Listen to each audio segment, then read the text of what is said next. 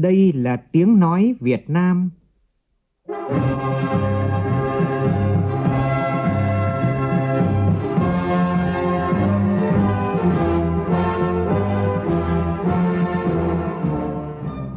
là tiếng nói Việt Nam, phát thanh từ Hà Nội, thủ đô nước Cộng hòa xã hội chủ nghĩa Việt Nam.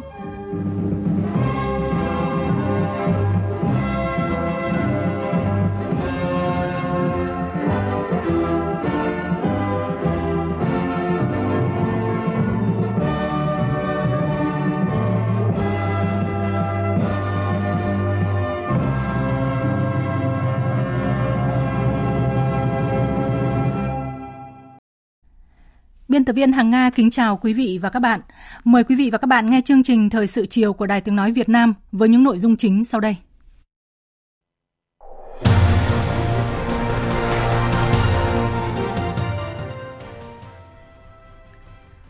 Thủ tướng Phạm Minh Chính và Tổng thống Joko Widodo đối thoại với doanh nghiệp Việt Nam, Indonesia – VinFast công bố kế hoạch sẽ đầu tư 200 triệu đô la Mỹ xây dựng nhà máy sản xuất xe điện với sản lượng dự kiến lên đến 50.000 xe mỗi năm tại Indonesia.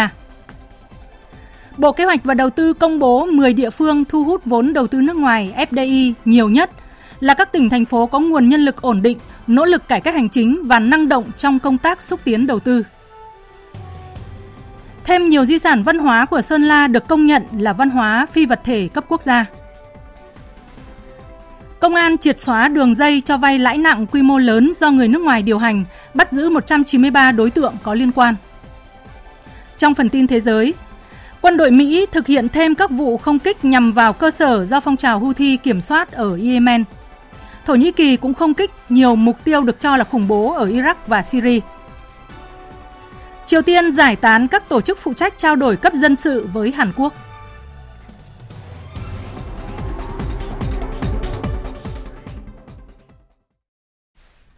Bây giờ là nội dung chi tiết. Sáng nay, Thủ tướng Chính phủ Phạm Minh Chính và Tổng thống Indonesia Joko Widodo đối thoại với doanh nghiệp Việt Nam Indonesia. Phóng viên Vũ Khuyên đưa tin.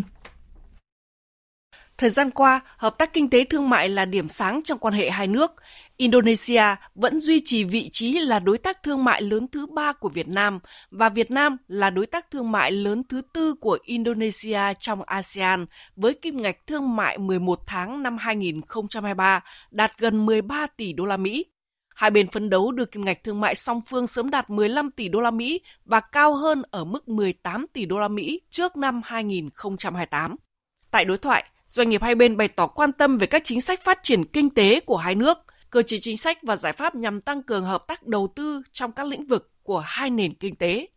Các đại biểu cũng chia sẻ về những xu hướng phát triển đầu tư mới, các định hướng trong đầu tư thời gian tới, đồng thời đưa ra những đề xuất nhằm nâng cao hiệu quả hợp tác hướng đến sự thành công chung của các doanh nghiệp mỗi nước. Tổng thống Indonesia Joko Widodo cho rằng Indonesia và Việt Nam có tầm nhìn chung là phấn đấu trở thành nước có thu nhập cao vào năm 2045 hy vọng các doanh nghiệp hàng đầu của Việt Nam sẽ hợp tác đầu tư nhiều hơn nữa vào Indonesia, cùng Indonesia hiện thực hóa mục tiêu của mình, nhất là đầu tư vào khu vực đô thị mới của Indonesia. Tổng thống mong muốn VinFast mở rộng đầu tư vào lĩnh vực xe điện, Vietjet Air mở thêm các đường bay tới điểm du lịch của Indonesia. Sovico Group đầu tư vào các dự án du lịch bất động sản. FPT đầu tư vào lĩnh vực công nghệ. Bên cạnh đó, mong muốn có nhiều nhà đầu tư Việt Nam đầu tư vào Indonesia trong các lĩnh vực ngân hàng, tài chính, giáo dục, khoa công nghệ, chế tạo.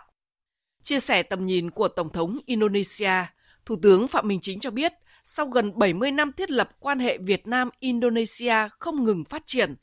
Tuy nhiên, hợp tác kinh tế chưa tương xứng với tầm quan hệ chính trị và tầm vóc của hai nền kinh tế hai nước, cũng như mong muốn của hai bên.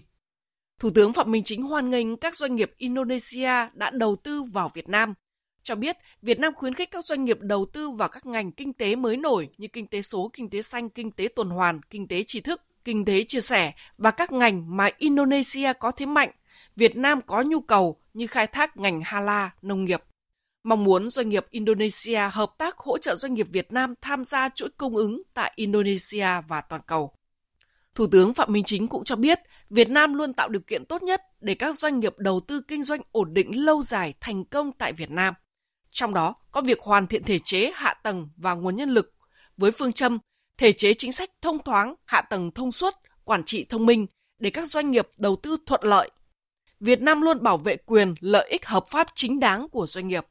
Trong đó có doanh nghiệp Indonesia trên tinh thần lợi ích hài hòa, rủi ro chia sẻ, hài hòa lợi ích giữa nhà nước, người dân và doanh nghiệp, đồng thời luôn luôn lắng nghe, đối thoại với doanh nghiệp để xem xét tích cực, xử lý thỏa đáng các đề xuất của doanh nghiệp. Mong muốn các doanh nghiệp đã nói thì phải làm, đã cam kết là phải thực hiện có hiệu quả đích thực.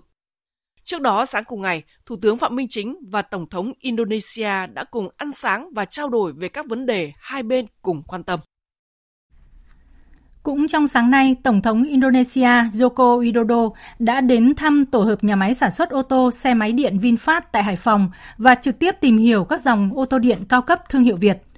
Chia sẻ sau khi tham quan nhà máy và tìm hiểu về các dòng ô tô điện VinFast, Tổng thống Indonesia cho biết sẽ tạo điều kiện để VinFast sớm hoàn tất các thủ tục đầu tư và đầu tư sản xuất và kinh doanh tại thị trường Indonesia. Theo kế hoạch đã được công bố, VinFast dự kiến sẽ đầu tư tối thiểu 1 tỷ 200 triệu đô la vào Indonesia trong dài hạn.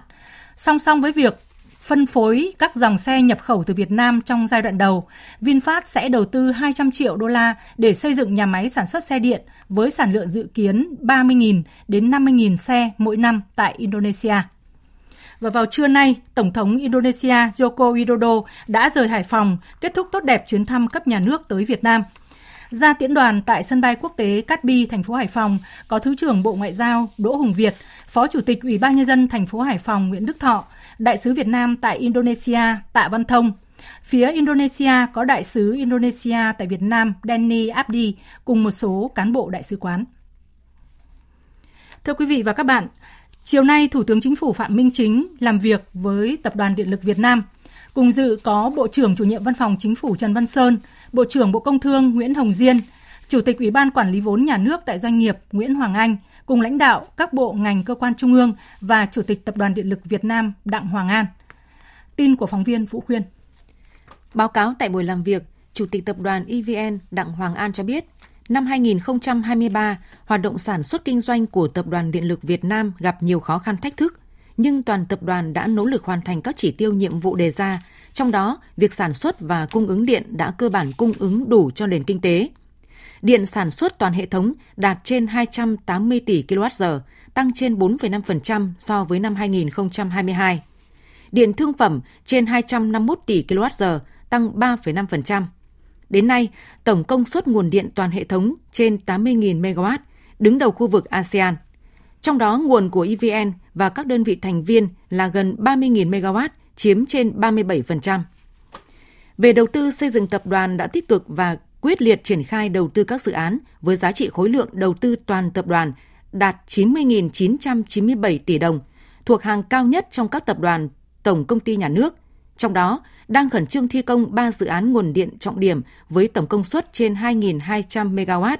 khởi công 146 dự án và hoàn thành 163 dự án lưới điện 110-500 kV. EVN là doanh nghiệp đi đầu về đẩy mạnh ứng dụng công nghệ thông tin chuyển đổi số với 100% dịch vụ điện được cung cấp trực tuyến ở mức độ 4 tại Cổng Dịch vụ Công Quốc gia và các tỉnh, thành phố. Tỷ lệ khách hàng thanh toán không dùng tiền mặt đạt trên 96,3%. Tiếp tục cải cách hành chính, đơn giản hóa các thủ tục để rút ngắn thời gian cấp điện cho khách hàng mới, giảm còn 2,73 ngày đối với cấp điện lưới trung áp – còn 2,33 ngày đối với cấp điện lưới hạ áp khách hàng sinh hoạt. Hoàn thành vượt chỉ tiêu đề ra với số xã có điện trên cả nước đạt 100% và số hộ dân được sử dụng điện đạt trên 99,7%. Trong đó số hộ dân nông thôn có điện đạt 99,6%, đã đảm nhận cấp điện cho 11 trên 12 huyện đảo. Công tác quản trị được đổi mới và nâng cao, tăng cường ứng dụng công nghệ, chuyển đổi số để nâng cao hiệu quả sản xuất kinh doanh tăng năng suất lao động. Tập đoàn đã duy trì các hoạt động an sinh xã hội có ý nghĩa thiết thực, thể hiện trách nhiệm với xã hội và cộng đồng. Về dự án đường dây 500 kV mạch 3 Quảng Trạch, Quảng Bình, phố nối Hưng Yên để truyền tải bảo đảm cung điện, cung cấp điện cho miền Bắc trong thời gian rất ngắn, gần 4 tháng. EVN đã tập trung triển khai quyết liệt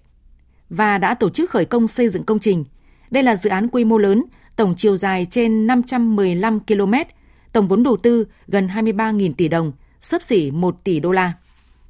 Thay mặt chính phủ, Thủ tướng Phạm Minh Chính cảm ơn, ghi nhận, biểu dương nỗ lực, cố gắng, kết quả mà Tập đoàn Điện lực Việt Nam đã đạt được, góp phần quan trọng vào kết quả chung khá toàn diện của cả nước trong năm 2023.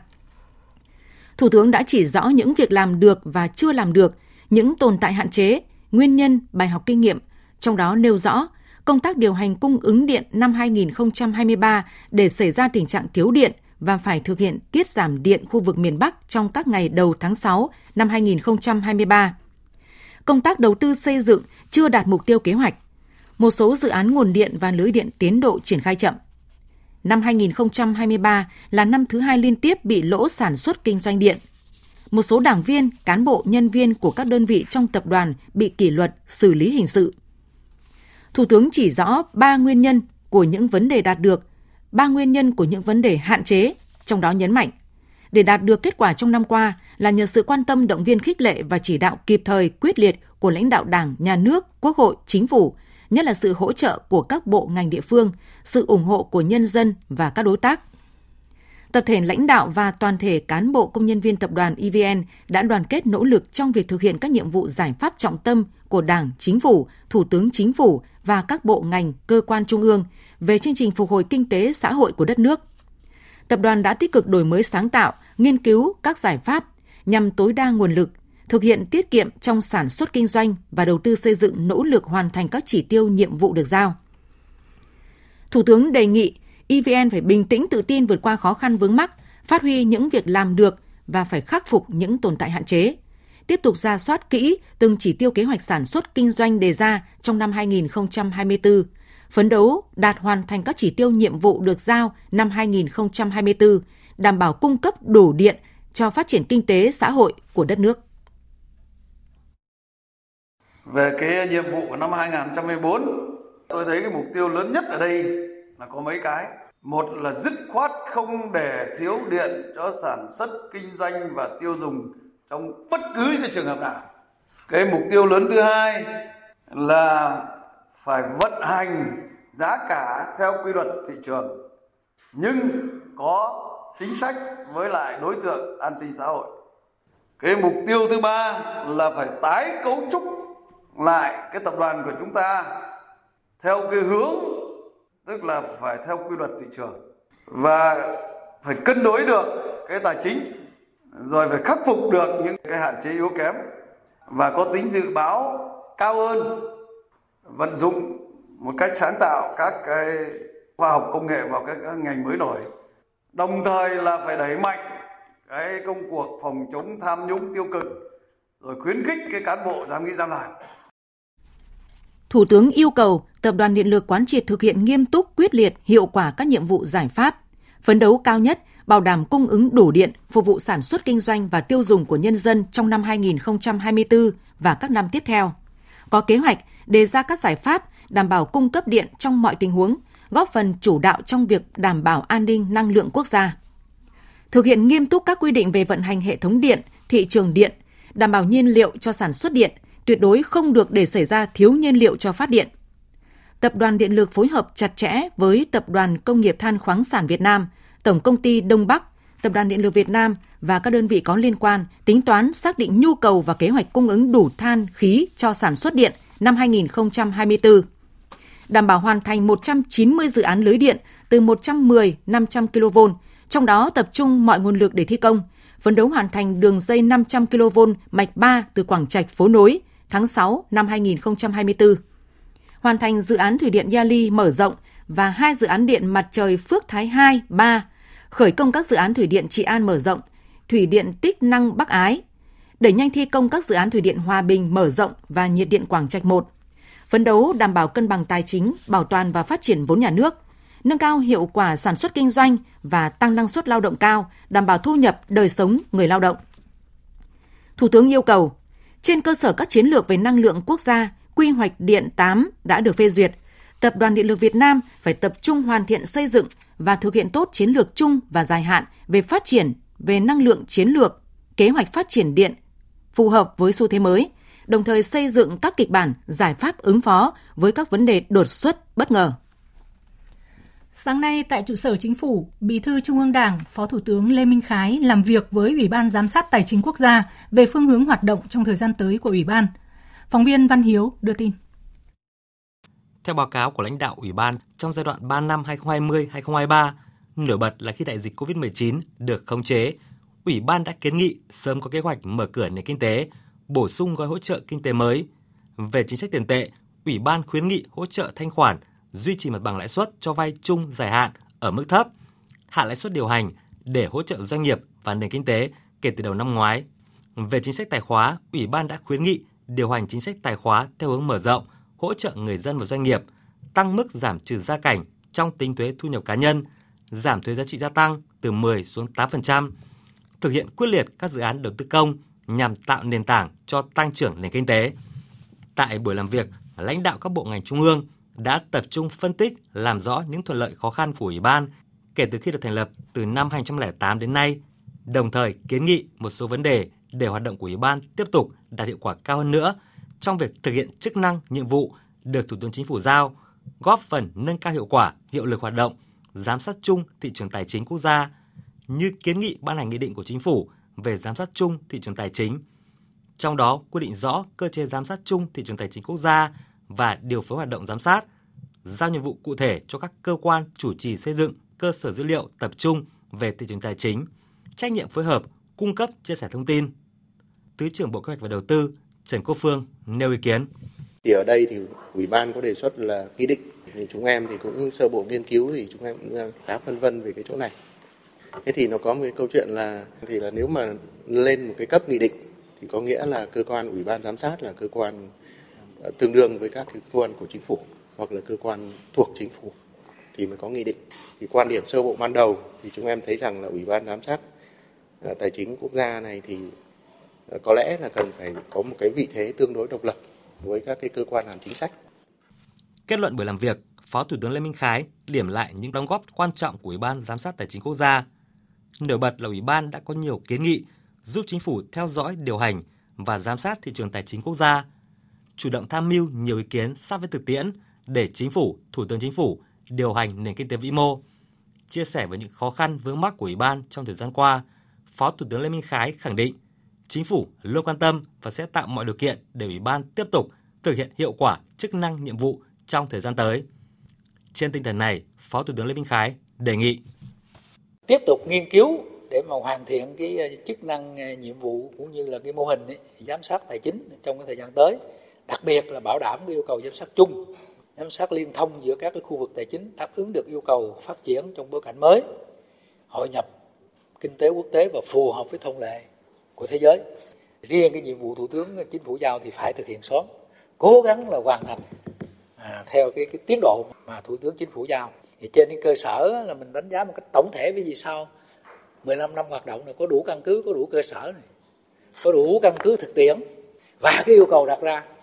và tình hình của đất nước à, đòi hỏi thì để cao chỉ đề xuất đúng như cái chỉ đạo của thủ tướng. Và cũng góp phần à, thực hiện à, cái nghị quyết 18 về, về hiệu lực hiệu quả của tổ chức bộ máy hoạt động tinh gọn hiệu lực hiệu quả và đáp ứng yêu cầu Sáng nay tại thành phố Vinh, tỉnh Nghệ An, chủ trì hội nghị Hội đồng điều phối vùng Bắc Trung Bộ và Duyên Hải Trung Bộ, Phó Thủ tướng Trần Hồng Hà yêu cầu xây dựng các sản phẩm vùng Bắc Trung Bộ và Duyên Hải Trung Bộ theo hướng có trọng tâm, trọng điểm. Phóng viên Phương Thoa đưa tin. Theo báo cáo, Quy hoạch vùng Bắc Trung Bộ và Duyên Hải Trung Bộ xác định cụm ngành kinh tế biển là trụ cột phát triển kinh tế quan trọng của vùng, nhất là các ngành như du lịch và dịch vụ biển, kinh tế hàng hải, khai thác dầu khí, nuôi trồng và khai thác hải sản, năng lượng điện gió ngoài khơi. Năm 2023, Hội đồng điều phối vùng đã phối hợp tổ chức các hoạt động xúc tiến đầu tư, huy động nguồn lực, điều phối việc sử dụng nguồn vốn đầu tư công để định hướng dẫn dắt kích hoạt các nguồn lực đầu tư ngoài nhà nước, thúc đẩy đầu tư theo phương thức đối tác công tư trong phát triển hạ tầng chiến lược cấp bách quan trọng. Năm 2023, cả vùng thu hút 183 dự án cấp mới với tổng vốn đăng ký là khoảng 2,13 tỷ đô la Mỹ. Riêng tỉnh Nghệ An thu hút đầu tư đạt hơn 1,6 tỷ đô la Mỹ. Theo Bộ trưởng Bộ Kế hoạch và Đầu tư Nguyễn Chí Dũng, năm 2024, cơ hội thu hút đầu tư của các địa phương rất lớn, do đó mỗi địa phương cần chủ động cụ thể hóa phương án quy hoạch, tạo mặt bằng sạch, đào tạo nguồn nhân lực chất lượng cao để đón dòng vốn đầu tư ở trong và ngoài nước. Hội đồng điều phối vùng, Bộ Kế hoạch và Đầu tư sẽ phối hợp với các bộ ngành hỗ trợ địa phương thu hút dự án phù hợp quy hoạch đã được phê duyệt. Phát biểu kết luận hội nghị, Phó Thủ tướng Trần Hồng Hà nhấn mạnh yêu cầu thời gian tới, tới Bộ Kế hoạch và Đầu tư xây dựng tiêu chí giao nhiệm vụ cụ thể cho các địa phương, tiểu vùng, các địa phương nghiên cứu đóng góp vào quy hoạch ngành, đặc biệt là quy hoạch các cơ sở giáo dục đào tạo, mạng lưới y tế, thể thao, du lịch, cơ sở văn hóa nghệ thuật, Vùng Bắc Trung Bộ và Duyên Hải Trung Bộ cần xây dựng các sản phẩm theo hướng có trọng tâm trọng điểm. Các địa phương lựa chọn theo hướng ưu tiên dự án công trình về cơ sở hạ tầng giao thông, tính toán đến kết nối với những vùng khác, hạ tầng công nghệ thông tin, hạ tầng năng lượng theo hướng trở thành trung tâm công nghiệp năng lượng tái tạo, cụ thể là điện gió ngoài khơi, hạ tầng giáo dục đào tạo, hạ tầng y tế. Cũng trong sáng nay, Phó Thủ tướng Trần Hồng Hà dự hội nghị công bố quy hoạch tỉnh Nghệ An thời kỳ 2021-2030, tầm nhìn đến 2050 và đồ án điều chỉnh tổng thể quy hoạch chung xây dựng khu kinh tế Đông Nam Nghệ An đến năm 2040. Phó Thủ tướng Trần Hồng Hà nêu rõ. Nghệ An cần hợp tác liên kết phát triển với các tỉnh, thành phố trong vùng Bắc Trung Bộ và Duyên Hải Trung Bộ và cả nước. Các cái kết nối vùng ở đây là hết sức quan trọng để nhân lên rất nhiều cái tiềm năng và lợi thế của mỗi địa phương. Nhất là cần phải có những cái phối hợp chặt chẽ với các địa phương trong vùng, các địa phương mà có cái địa giới hành chính mà nối liền với với với chúng ta như Thanh Hóa về Nghệ An để làm sao chúng ta có thể uh, tạo dựng những cái không gian phát triển uh, mà tạo những cái tiềm năng lợi thế mới cho các cái khu vực của chúng ta. Thưa quý vị và các bạn, vào thứ hai tuần tới, tức là ngày 15 tháng 1 năm 2024, thực hiện quy định của Hiến pháp và Luật Tổ chức Quốc hội, kỳ họp bất thường lần thứ 5 Quốc hội nước Cộng hòa xã hội chủ nghĩa Việt Nam khóa 15 sẽ khai mạc trọng thể tại nhà Quốc hội, thủ đô Hà Nội. Phiên khai mạc sẽ được Đài Tiếng Nói Việt Nam, Đài Truyền hình Việt Nam và Truyền hình Quốc hội Việt Nam phát thanh và truyền hình trực tiếp. Theo số liệu từ Cục Đầu tư nước ngoài, Bộ Kế hoạch và Đầu tư, lũy kế đến hết năm 2023, Việt Nam thu hút được 39.140 dự án đầu tư trực tiếp nước ngoài FDI với tổng vốn đăng ký đạt gần 469 tỷ đô la Mỹ. Trong đó 10 địa phương thu hút nhiều FDI nhất, bao gồm thành phố Hồ Chí Minh, Hà Nội, Bình Dương, Đồng Nai, Bà Rịa Vũng Tàu, Hải Phòng, Bắc Ninh, Thanh Hóa, Long An và Quảng Ninh. Dẫn đầu trong top 10 địa phương thu hút FDI lớn nhất là thành phố Hồ Chí Minh với 12.398 dự án, có tổng vốn đăng ký 57 tỷ 632 triệu đô la, chiếm gần 32% tổng số dự án FDI cả nước và gần 13% tổng vốn đăng ký. Xếp thứ hai là Hà Nội với 7.363 dự án, có tổng vốn đăng ký 41 tỷ 170 triệu đô la. Xếp vị trí thứ ba trong số các địa phương thu hút nhiều FDI là Bình Dương. Top 10 địa phương thu hút FDI thấp nhất của Việt Nam tính, tính lũy kế đến năm 2023 bao gồm Lai Châu, Điện Biên, Hà Giang, Cao Bằng, Bắc Cạn, Gia Lai, Sơn La, Cà Mau, Tuyên Quang và Đồng Tháp. Trong đó, theo thống kê của Cục Đầu tư nước ngoài, Bộ Kế hoạch và Đầu tư, hai tỉnh Lai Châu, Điện Biên chỉ thu hút được một dự án FDI với tổng vốn đăng ký rất nhỏ. Theo đánh giá của Bộ Kế hoạch và Đầu tư, dòng vốn FDI thời gian qua vẫn tập trung vào các tỉnh thành phố có nhiều lợi thế trong thu hút đầu tư, ví dụ như cơ sở hạ tầng thuận lợi, nguồn nhân lực ổn định, nỗ lực cải cách hành chính và năng động trong công tác xúc tiến đầu tư.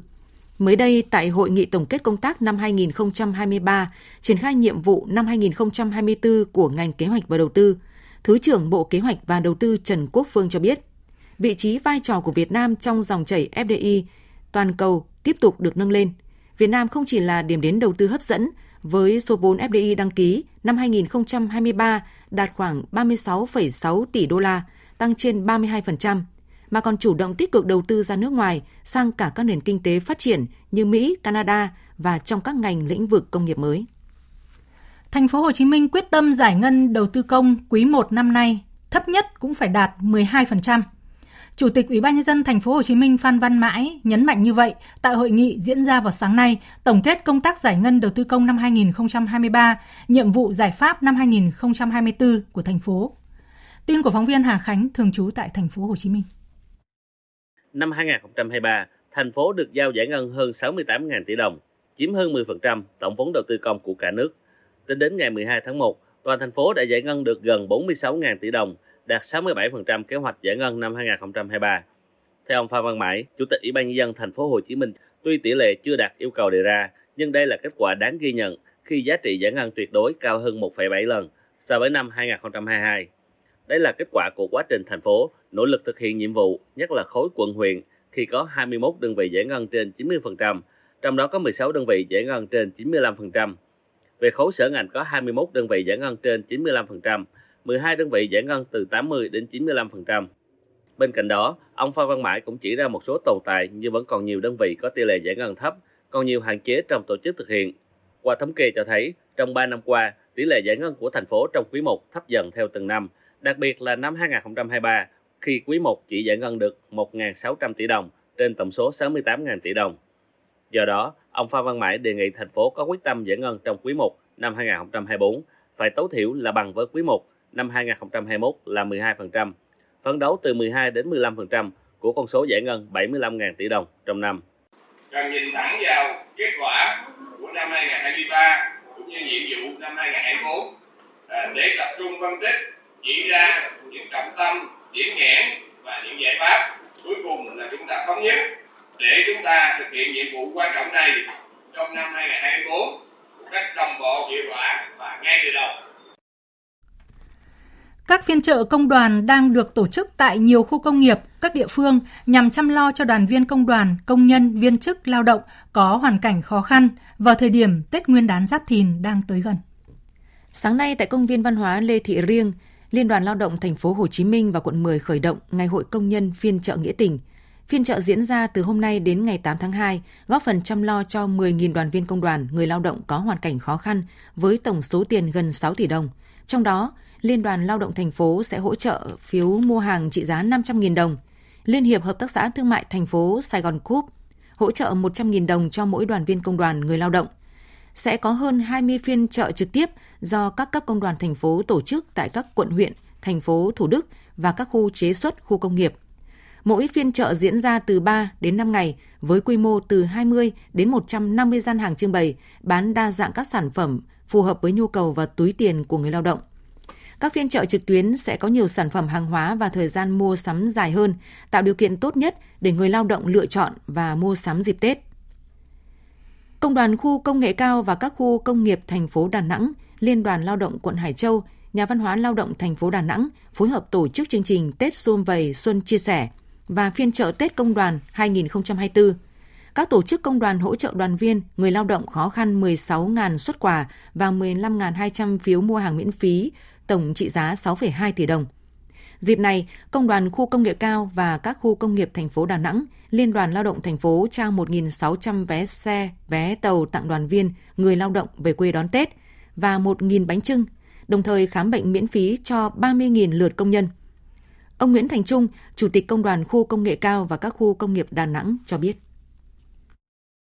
tiếp tục tổ chức các hoạt động Tết cho đoàn viên người lao động như là tổ chức cái chuyến xe cho đoàn viên và người thân được về quê ăn Tết, tặng quà cho công nhân lao động. Bên cạnh đó, công đoàn cũng sẽ phối hợp với lại ban quản lý, các cái cơ quan chức năng để nắm cái tình hình về tiền lương, tiền thưởng cuối năm.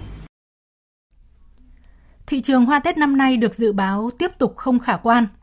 Tại thành phố Hồ Chí Minh, đầu mối cung cấp tiêu thụ hoa Tết lớn nhất khu vực phía Nam, được cho là thị trường bị thu hẹp chưa từng có, đơn hàng giảm trung bình từ 40 đến 90% tùy loại – các hoạt động giao dịch hoa Tết im ắng lạ thường. Phóng viên Nguyễn Quang thường trú tại thành phố Hồ Chí Minh thông tin. Thành phố Hồ Chí Minh có khoảng 1.000 vườn hoa các loại. Theo ông Trịnh Thế Giao, chủ vườn hoa tại phường Thới An, quận 12, năm nay thời tiết khá thuận lợi, các loại hoa nền phát triển rất tốt. Việc trồng, chăm sóc hoa cũng nhẹ nhàng hơn năm ngoái. Dự báo sức mua thấp nên trước Tết, đa số nhà vườn chủ động giảm diện tích trồng từ 40 đến 50%. Tại vườn của ông Giao, năm nay còn khoảng 8.000 chậu các loại như giả yến thảo, dừa cạn, màu gà và hoa cúc đồng tiền. Đa số hoa đã vào công đoạn cuối là tỉa lá, tỉa búp, tưới nước, bón phân, vân vân, sẵn sàng xuất hàng đúng dịp Tết Nguyên đán Giáp Thìn 2024. Tuy nhiên, vườn của ông đang phải kéo giãn thời gian thực hiện những công đoạn này để chờ bạn hàng. Do cung dựa cầu miền Tây hết về đây các tỉnh miền Trung gom hết về đây thì nó sẽ vượt cái cái nhu cầu rồi. Đó là tất nhiên rồi. Mà cái người tiêu dùng người ta không biết rồi hoặc là sản xuất người ta cũng không biết. Nó khổ không gặp nhau được cái điểm đó nên chết hết. Như mỗi năm, vựa hoa của bà Trịnh Thị Kim Lan trồng khoảng 15.000 chậu, nhưng năm nay cắt giảm chỉ trồng khoảng dưới 8.000 chậu cúc đại đóa, cúc bông sôi, màu gà. Trong khi giá hoa tại vùng ven thành phố xuất ra khoảng 40 đến 45 ngàn đồng mỗi chậu, thì hoa các tỉnh thành cũng ồ ạt tràn về chợ đầu mối. Do thiếu đơn hàng, nhiều vườn hoa ở các tỉnh chấp nhận bỏ giá thấp 30 ngàn đồng mỗi chậu, tính cả chi phí vận chuyển. Bà Lan cho biết. Quá trời người bán, bạn hàng nhau đứng ngồi, dòm nhau cười thôi. À. Nhà vườn mình còn sổ phải không? Ví dụ người ta sang lại người ta đâu có dám bán. Thế là lúc này nhà vườn người ta bán sang hết rồi cái người sang người ta còn nhiều ôm cả chờ có bốn năm trăm triệu á cái chỗ lớn á cùng ta cũng bỏ quá trời luôn ta nghỉ tạm nghỉ nghĩ cho kinh tế ổn định người ta làm nhiều không chỉ bị cạnh tranh bởi nhà vườn trong nước người trồng hoa ở thành phố Hồ Chí Minh còn bị cạnh tranh khốc liệt bởi hoa nhập ngoại ông Lưu Cẩm Hùng chủ cơ sở trồng lan Sơn Hà xã Đa Phước huyện Bình Chánh thành phố Hồ Chí Minh cho biết thị trường hoa lan đã y ạch từ đầu năm 2023 thì năm nay càng khó khăn hơn phải cạnh tranh với hoa của Thái Lan với ngoại hình, màu sắc và giá thành tốt hơn. Cảm giác là bây giờ khách họ rất thích nhưng mà không có tiền để mua á. Mỗi năm bây thời điểm này là bắt đầu là xuất hàng liên tục luôn á. Tại giờ là các lái mình họ lấy liên tục về họ vựa lại để họ bắt đầu họ bán. Năm nay hầu như là không thấy lái mối lái kêu gọi, tức là giảm đi khoảng 90% luôn. Á. Rồi rồi cái lượng khách lẻ vô vườn hầu như cũng không thấy đâu luôn. Ngành nghề trồng hoa, cây kiển tại thành phố Hồ Chí Minh có hơn 1.000 hộ đang sản xuất kinh doanh với hàng ngàn lao động tham gia thường xuyên, không ồ ạt Hoa Tết năm nay được cân đối diện tích, sản lượng nhưng thị trường vẫn ảm đạm. Theo tin của phóng viên Thảo Ly, thường trú tại khu vực Tây Bắc, Bộ Văn hóa Thể thao và Du lịch vừa công bố quyết định về danh mục di sản văn hóa phi vật thể quốc gia đối với nghi lễ xén Pang Á của dân tộc Kháng và một số di sản văn hóa trên địa bàn tỉnh Sơn La. Theo quyết định này, nghi lễ xén Pang Á của dân tộc Kháng tại các huyện Quỳnh Nhai, Mường La, Thuận Châu – Mo mường của dân tộc Mường tại huyện Mộc Châu, Vân Hồ Bắc Yên, Phú Yên và nghệ thuật trang trí hoa văn trên trang phục của dân tộc Giao Tiền tại huyện Vân Hồ Mộc Châu, Phú Yên được công nhận là văn hóa phi vật thể cấp quốc gia. Bà Cà Thị Thủy, Phó trưởng phòng văn hóa huyện Mường La, tỉnh Sơn La cho biết. Huyện Mường La rất là vui vì đã có một cái giá trị văn hóa di sản phi vật thể là nghi thức ở Sen Pang A và đây là một cái nghi lễ mà đã được huyện Mường La phục dựng thành công, được công nhận là di sản phi vật thể cấp quốc gia để bảo tồn và phát huy giá trị di sản này trong thời gian tới ngành văn hóa sẽ cố gắng tham mưu cho lãnh đạo huyện để tiếp tục triển khai thực hiện các chế độ chính sách nhằm bảo tồn và phát huy các giá trị di sản văn hóa này. Bên cạnh đó thì cũng sẽ tiếp tục phục dựng những nghi lễ, những cái hoạt động giá trị văn hóa truyền thống của các dân tộc khác để góp phần thúc đẩy phát triển kinh tế chung của huyện. Như vậy đến nay, toàn tỉnh Sơn La đã có 110 di sản văn hóa được phê duyệt và đưa vào danh mục, trong đó có 15 di sản văn hóa phi vật thể được Bộ Văn hóa Thể thao và Du lịch đưa vào danh mục di sản văn hóa phi vật thể cấp quốc gia và một di sản được UNESCO ghi danh là di sản văn hóa phi vật thể đại diện của nhân loại là nghệ thuật xòe thái. Bên cạnh đó, di sản văn hóa phi vật thể Mo Mường đang hoàn thiện hồ sơ để trình UNESCO ghi danh là di sản văn hóa phi vật thể cần bảo tồn khẩn cấp – ngành văn hóa thể thao và du lịch tỉnh Sơn La đang phối hợp với các địa phương tập trung nhiều giải pháp để bảo tồn, phát huy giá trị các di sản văn hóa này. Trong khuôn khổ lễ hội Hoa Anh Đào Điện Biên Phủ năm 2024, hôm nay tại đảo Pá Khoang, thành phố Điện Biên Phủ, tỉnh Điện Biên diễn ra nhiều hoạt động hấp dẫn, thu hút đông đảo người dân và du khách tham gia. Phản ánh của phóng viên Vũ Lợi, thường trú tại khu vực Tây Bắc. Quý vị đại biểu, khách quý cùng toàn thể nhân dân và du khách dù trời có mưa nhỏ, song từ sáng sớm, hàng nghìn người dân và du khách vẫn tấp nập đổ về nơi có tiếng khen, tiếng nhạc rộn rã để cùng vui hội hoa anh đào. Đến đây, ngoài chương trình giao lưu nghệ thuật đặc sắc, người dân, du khách còn được trải nghiệm tiệc rượu sake, mông pê, lẩu thắng cố, lẩu ô đen, phiên chợ rau quả, nông sản và triển lãm sản phẩm nông nghiệp chất lượng cao của tỉnh Điện Biên. Chị Quán Thị Luyến và chị Đặng Thị Hương Giang, du khách đến tham dự lễ hội cho biết rất ấn tượng với các hoạt động trong chương trình cảm thấy có sự đoàn kết giữa Việt Nam và Nhật Bản. Thực sự là không nghĩ là Điện Biên lại có hoa anh đào đẹp như vậy. Rất là vui, rất là nhộn à, rộn rã, cảm thấy nhớ đất nước mình rất nhiều. Tuy là mưa, thời tiết không ủng hộ cho lắm, mưa rất là vất vả, mọi người di chuyển bằng rất vất vả nhưng không khí ở đây thì rất là vui tươi. Khi tham quan các gian hàng ở đây thì em đã được trải nghiệm à, không gian văn hóa của Nhật và được biết thêm về các nét văn hóa của Nhật và đất nước Nhật Bản. Lễ hội Hoa Anh Đào Điện Biên Phủ 2024 với chủ đề Trải nghiệm bá khoang ngắm hoa anh đào là sự kiện văn hóa tiêu biểu trong năm 2024 của tỉnh Điện Biên, được tổ chức nhằm hướng tới chào mừng kỷ niệm 70 năm chiến thắng lịch sử Điện Biên Phủ và năm du lịch quốc gia Điện Biên 2024.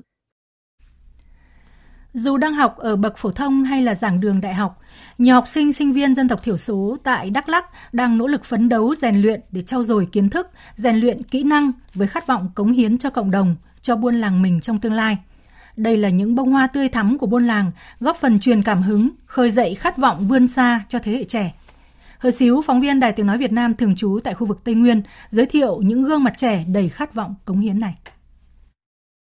là đại diện duy nhất của tỉnh Đắk Lắk được vinh danh tại lễ tuyên dương học sinh sinh viên thanh niên dân tộc thiểu số xuất sắc tiêu biểu lần thứ 10 năm 2023. Em Đoàn Gia Hân, dân tộc Tài, học sinh lớp 12 chuyên sinh trường Trung học phổ thông chuyên Nguyễn Du tỉnh Đắk Lắk, sở hữu bảng thành tích ấn tượng.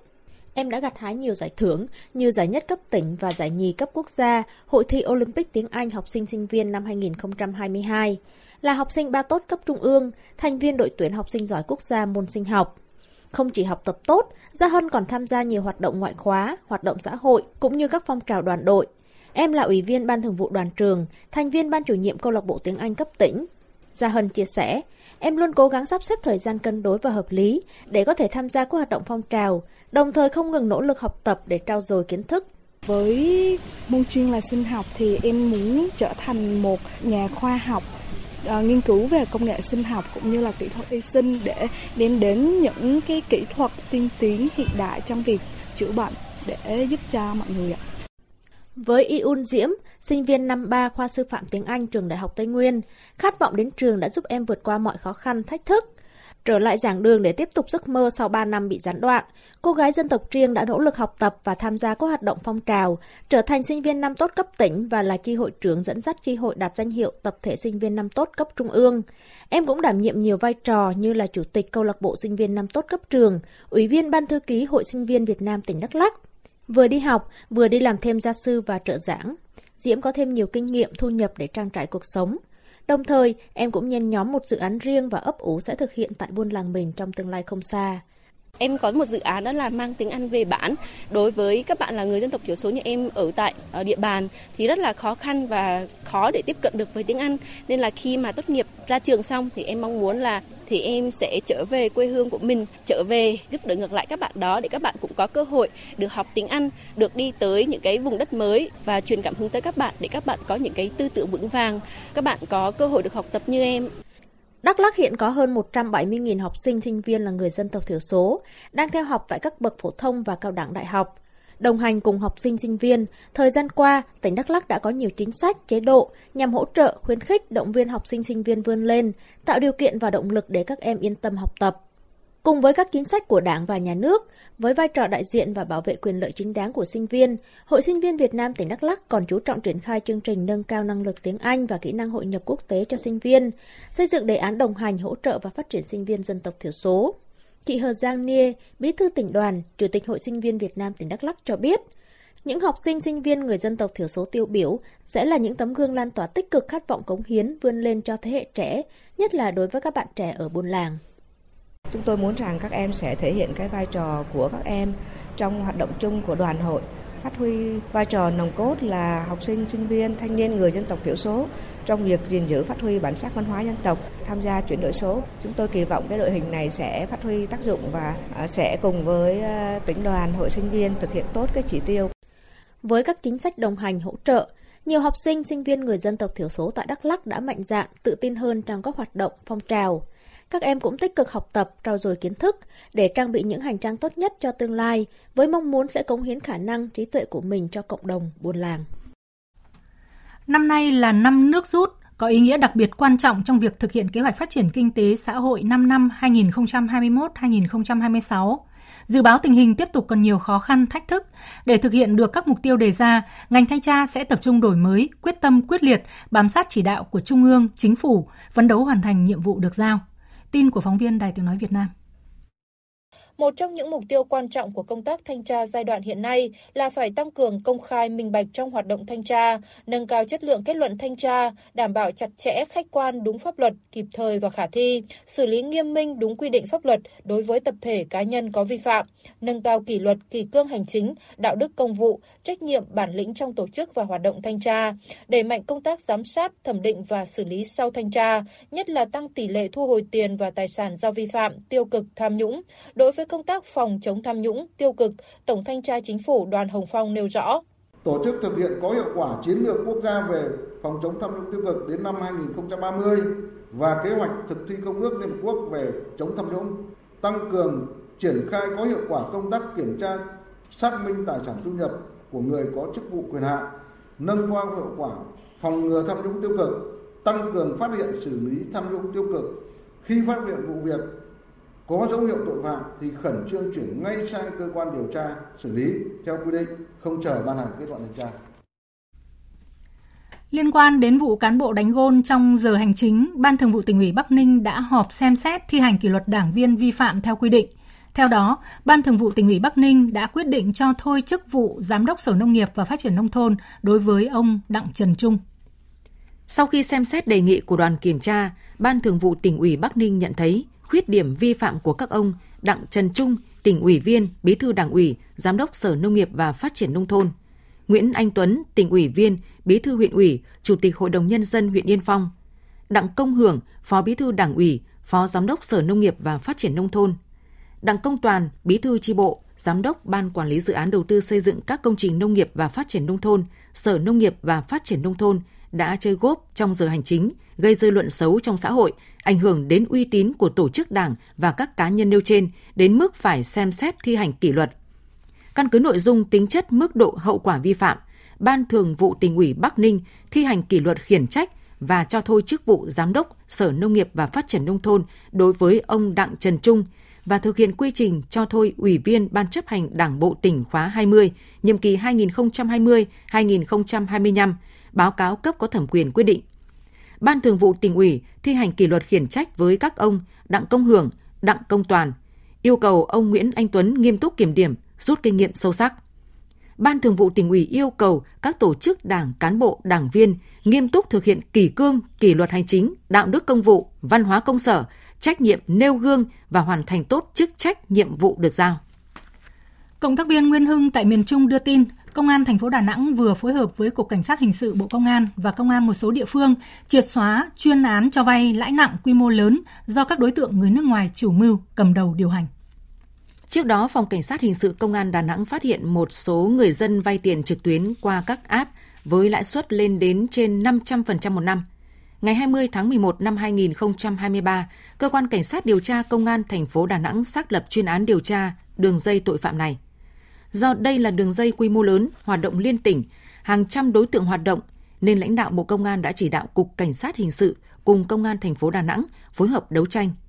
Lúc 9 giờ 30 ngày 11 tháng 1 năm 2024, 250 cán bộ chiến sĩ thuộc Công an thành phố Đà Nẵng, Cục Cảnh sát Hình sự, Trung đoàn Cơ động số 29 của Bộ Công an tại thành phố Hồ Chí Minh, Công an thành phố Hồ Chí Minh và Công an tỉnh Bình Dương đồng loạt đột kích 9 địa điểm đường dây cho vay lãi nặng hoạt động.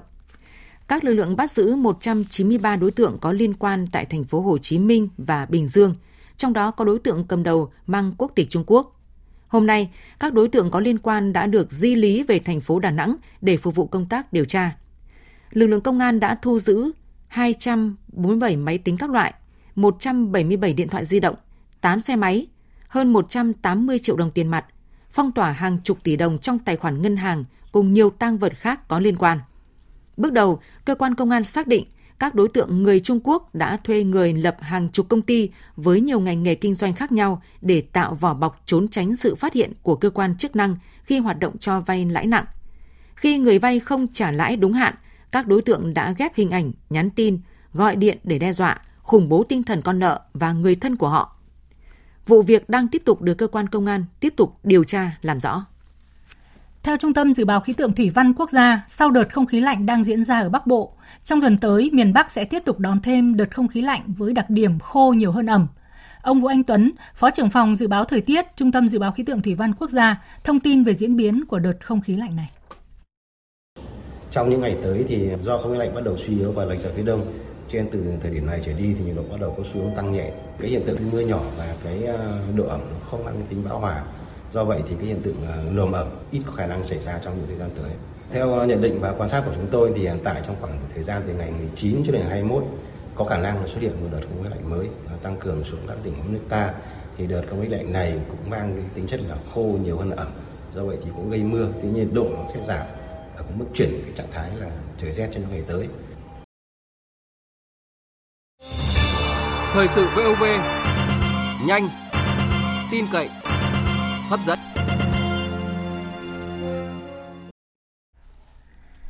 Chuyển sang phần tin quốc tế. Sau khi quân đội Anh thực hiện hàng loạt vụ không kích nhằm vào lực lượng Houthi ở Yemen, quân đội Mỹ hôm nay tiếp tục tiến hành các vụ không kích nhằm vào cơ sở do phong trào Houthi kiểm soát. Vụ việc khiến cho tình hình Biển Đỏ tiếp tục dậy sóng. Biên tập viên Hồng Nhung thông tin.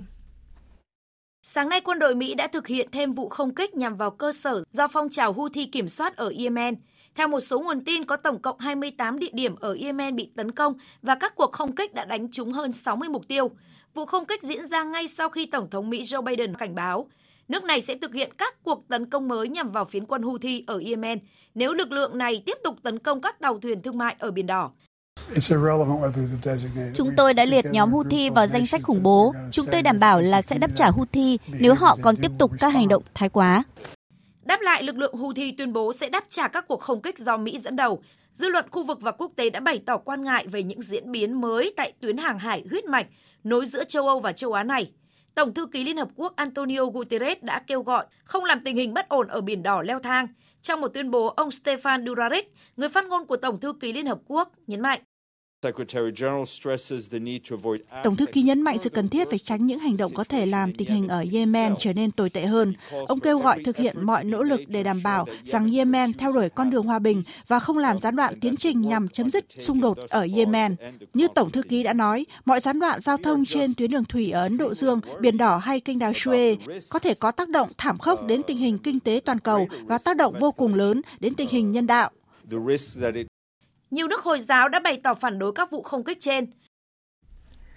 Hôm nay, Bộ Quốc phòng Thổ Nhĩ Kỳ cũng xác nhận quân đội nước này đã tiến hành những cuộc không kích trong đêm nhằm vào gần 30 mục tiêu khủng bố ở miền Bắc Iraq và Syria sau khi 9 binh sĩ Thổ Nhĩ Kỳ thiệt mạng tại một căn cứ quân sự ở gần thành phố Metina, miền Bắc Iraq. Triều Tiên hôm nay tiến hành giải tán các tổ chức phụ trách trao đổi cấp dân sự với Hàn Quốc. Đây là một phần trong chính sách thay đổi mối quan hệ với Hàn Quốc sau những căng thẳng giữa hai bên trong suốt hai năm qua. Biên tập viên Đài Tiếng Nói Việt Nam thông tin. Truyền thông Triều Tiên hôm nay cho biết nước này sẽ giải tán các tổ chức phụ trách trao đổi cấp dân sự với Hàn Quốc. Theo đó, tất cả các tổ chức liên quan tại Triều Tiên, bao gồm Ủy ban Triều Tiên về thực hiện tuyên bố chung ngày 15 tháng 6, Liên minh Liên quốc gia vì sự thống nhất hai miền Triều Tiên, Hội đồng Tư vấn Hòa giải Dân tộc và Hội đồng Thống nhất Đất nước sẽ được điều chỉnh lại. Quyết định được đưa ra trong cuộc họp của các quan chức Triều Tiên hôm 12 tháng 1 nhằm thực hiện kế hoạch chuyển đổi chính sách của Triều Tiên đối với Hàn Quốc theo chỉ thị của nhà lãnh đạo Kim Jong-un đưa ra trong cuộc họp quan trọng của Đảng Lao động Triều Tiên hồi tháng trước – trong một tuyên bố, phát thanh viên đài truyền hình Trung ương Triều Tiên nhấn mạnh. Bộ trưởng Ngoại giao Cộng hòa Dân chủ Nhân dân Triều Tiên đã tổ chức cuộc họp tham vấn với các quan chức để thực hiện triệt đề các nhiệm vụ do nhà lãnh đạo Kim Jong-un giao phó nhằm giải tán và cải tổ các cơ quan phụ trách các vấn đề liên quan đến Hàn Quốc, cũng như thay đổi nguyên tắc và phương hướng cơ bản của mối quan hệ liên triều. Trong một diễn biến có liên quan, Triều Tiên hôm nay cũng đã ngừng vận hành một đài phát thanh được dùng để gửi tin nhắn mã hóa cho các đặc vụ của họ ở Hàn Quốc. Theo đánh giá của giới chuyên gia, Triều Tiên đang thay đổi cách xử lý các mối quan hệ với Hàn Quốc khi đưa ra những điều chỉnh mang tính cốt lõi đối với các cơ quan chính sách và chính phủ. Với quyết định mới nhất này của Triều Tiên, mối quan hệ giữa Triều Tiên và Hàn Quốc sẽ tiếp tục có những bước thay đổi mới trong thời gian tới. Điều này đã được chính nhà lãnh đạo Triều Tiên Kim Jong-un nhấn mạnh mới đây Mối quan hệ giữa Hàn Quốc và Triều Tiên không còn là quan hệ giữa những người cùng một quốc gia. Chúng ta cần thiết lập một lập trường mới về quan hệ liên triều và chính sách thống nhất. Bây giờ chúng ta cần thừa nhận thực tế và làm rõ mối quan hệ với Hàn Quốc. Tiếp theo là thông tin về tình hình thiên tai tại một số nước.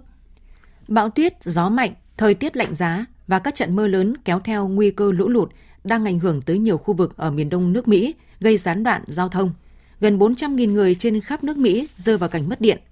Trong khi đó, Anh ban hành cảnh báo về tuyết rơi dày, nhiệt độ có thể giảm xuống âm 5 độ C. Ít nhất 18 người thiệt mạng và khoảng 30 người bị thương trong vụ lở đất ở phía tây Bắc Colombia. Giới chức địa phương cho biết có nhiều người bị thương nặng, trong khi những người khác vẫn bị mắc kẹt dưới đống đổ nát mà không đưa ra con số cụ thể. Hàng trăm nghệ sĩ và người hâm mộ đã hóa trang thành ông hoàng nhạc rock and roll Envid Bradley, hào hứng tham gia vào lễ diễu hành sôi động trên đường phố tại thị trấn Park ở bang New South Wales của Australia. Đây là một phần trong lễ hội Envid, sự kiện thường niên tưởng nhớ danh ca huyền thoại này. Biên tập viên Phương Anh thông tin.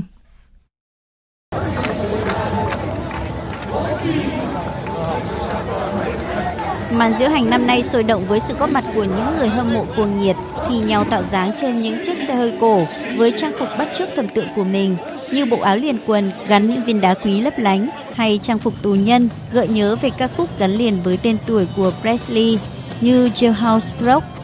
Vở nhạc kịch ra mắt vào năm 1957 có tựa đề Jailhouse Rock cũng chính là chủ đề chính của lễ hội năm nay.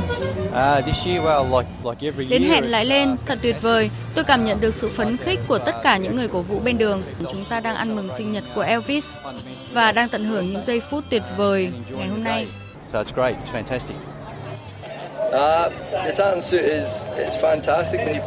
đồ kẻ sọc này thật tuyệt vời. Bạn có thể hòa mình vào nó và tận hưởng những điều tuyệt vời vào ngày cuối tuần.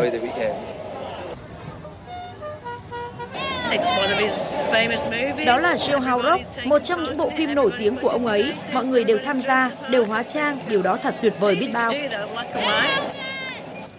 Không chỉ những người tham gia hóa trang thành thần tượng, rất đông người cổ vũ cũng tỏ ra thích thú và ấn tượng trước màn diễu hành sôi động và hoành tráng này. Lễ hội Elvis tại Australia được tổ chức lần đầu tiên vào năm 1993. Sự kiện năm nay diễn ra trong 5 ngày, từ ngày 10 tháng 1 đến ngày 14 tháng 1. Và bây giờ chương trình Thời sự chiều sẽ tiếp nối với một số thông tin thể thao.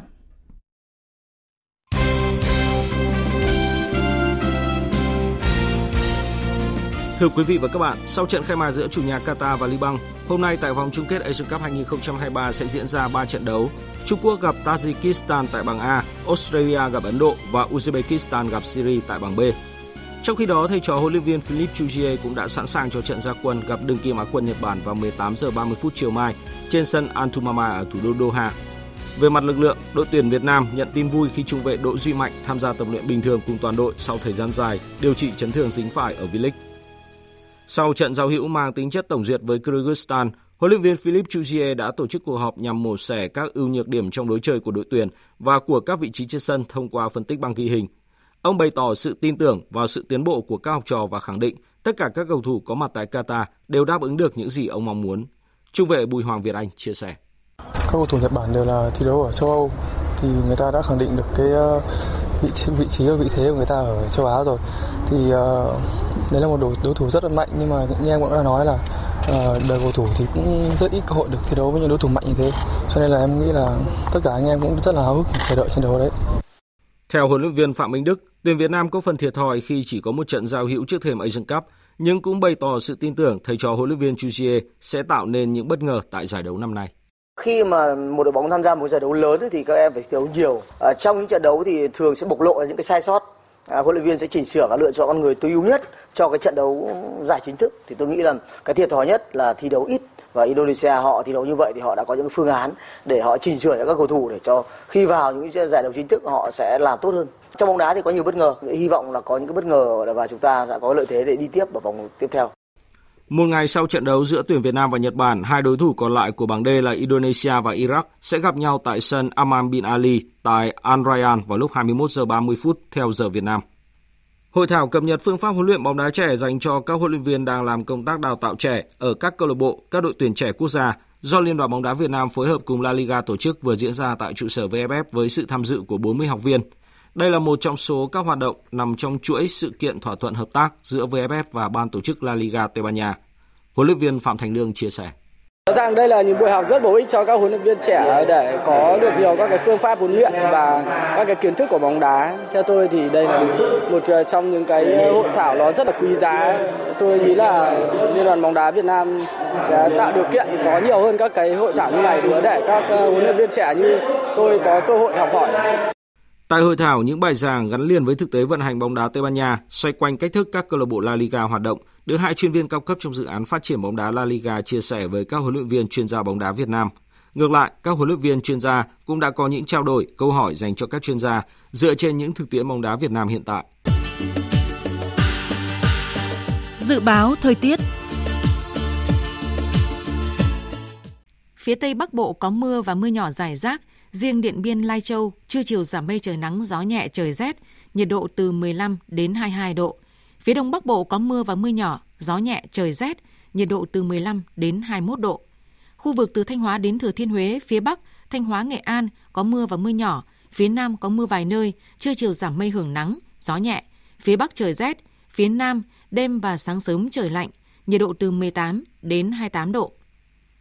Khu vực từ Đà Nẵng đến Bình Thuận, phía Bắc có mưa vài nơi, phía Nam đêm có mưa rào vài nơi, ngày nắng, gió Đông Bắc cấp 2, cấp 3, nhiệt độ từ 21 đến 30 độ. Tây Nguyên, đêm có mưa rào vài nơi, ngày nắng, gió Đông Bắc đến Đông cấp 2, cấp 3, nhiệt độ từ 15 đến 29 độ. Nam Bộ, đêm có mưa rào vài nơi, ngày nắng, gió Đông Bắc đến Đông cấp 2, cấp 3, nhiệt độ từ 21 đến 34 độ. Khu vực Hà Nội có mưa và mưa nhỏ, gió nhẹ, trời rét, nhiệt độ từ 16 đến 21 độ.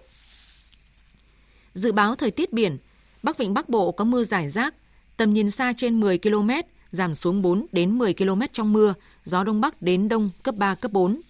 Vùng biển từ Quảng Trị đến Quảng Ngãi, khu vực giữa Biển Đông và khu vực quần đảo Hoàng Sa thuộc thành phố Đà Nẵng có mưa rào vài nơi, gió Đông Bắc cấp 4, cấp 5.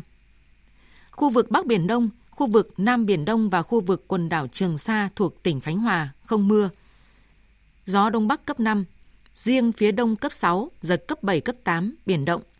Vùng biển từ Bình Định đến Ninh Thuận và vùng biển từ Bình Thuận đến Cà Mau có mưa rào vài nơi, gió Đông Bắc cấp 5, riêng vùng biển Ninh Thuận cấp 6, giật cấp 7, cấp 8, biển động. Vùng biển từ Cà Mau đến Kiên Giang có mưa rào vài nơi, gió đông cấp 4.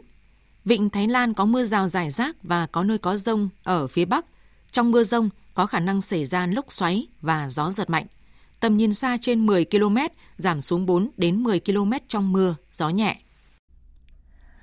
Tới đây chúng tôi xin kết thúc chương trình Thời sự chiều của Đài Tiếng Nói Việt Nam. Chương trình do các biên tập viên Hằng Nga, Lan Anh biên soạn với sự tham gia thể hiện của phát thanh viên Hồng Huệ, kỹ thuật viên Văn Quang, chịu trách nhiệm nội dung Nguyễn Vũ Duy.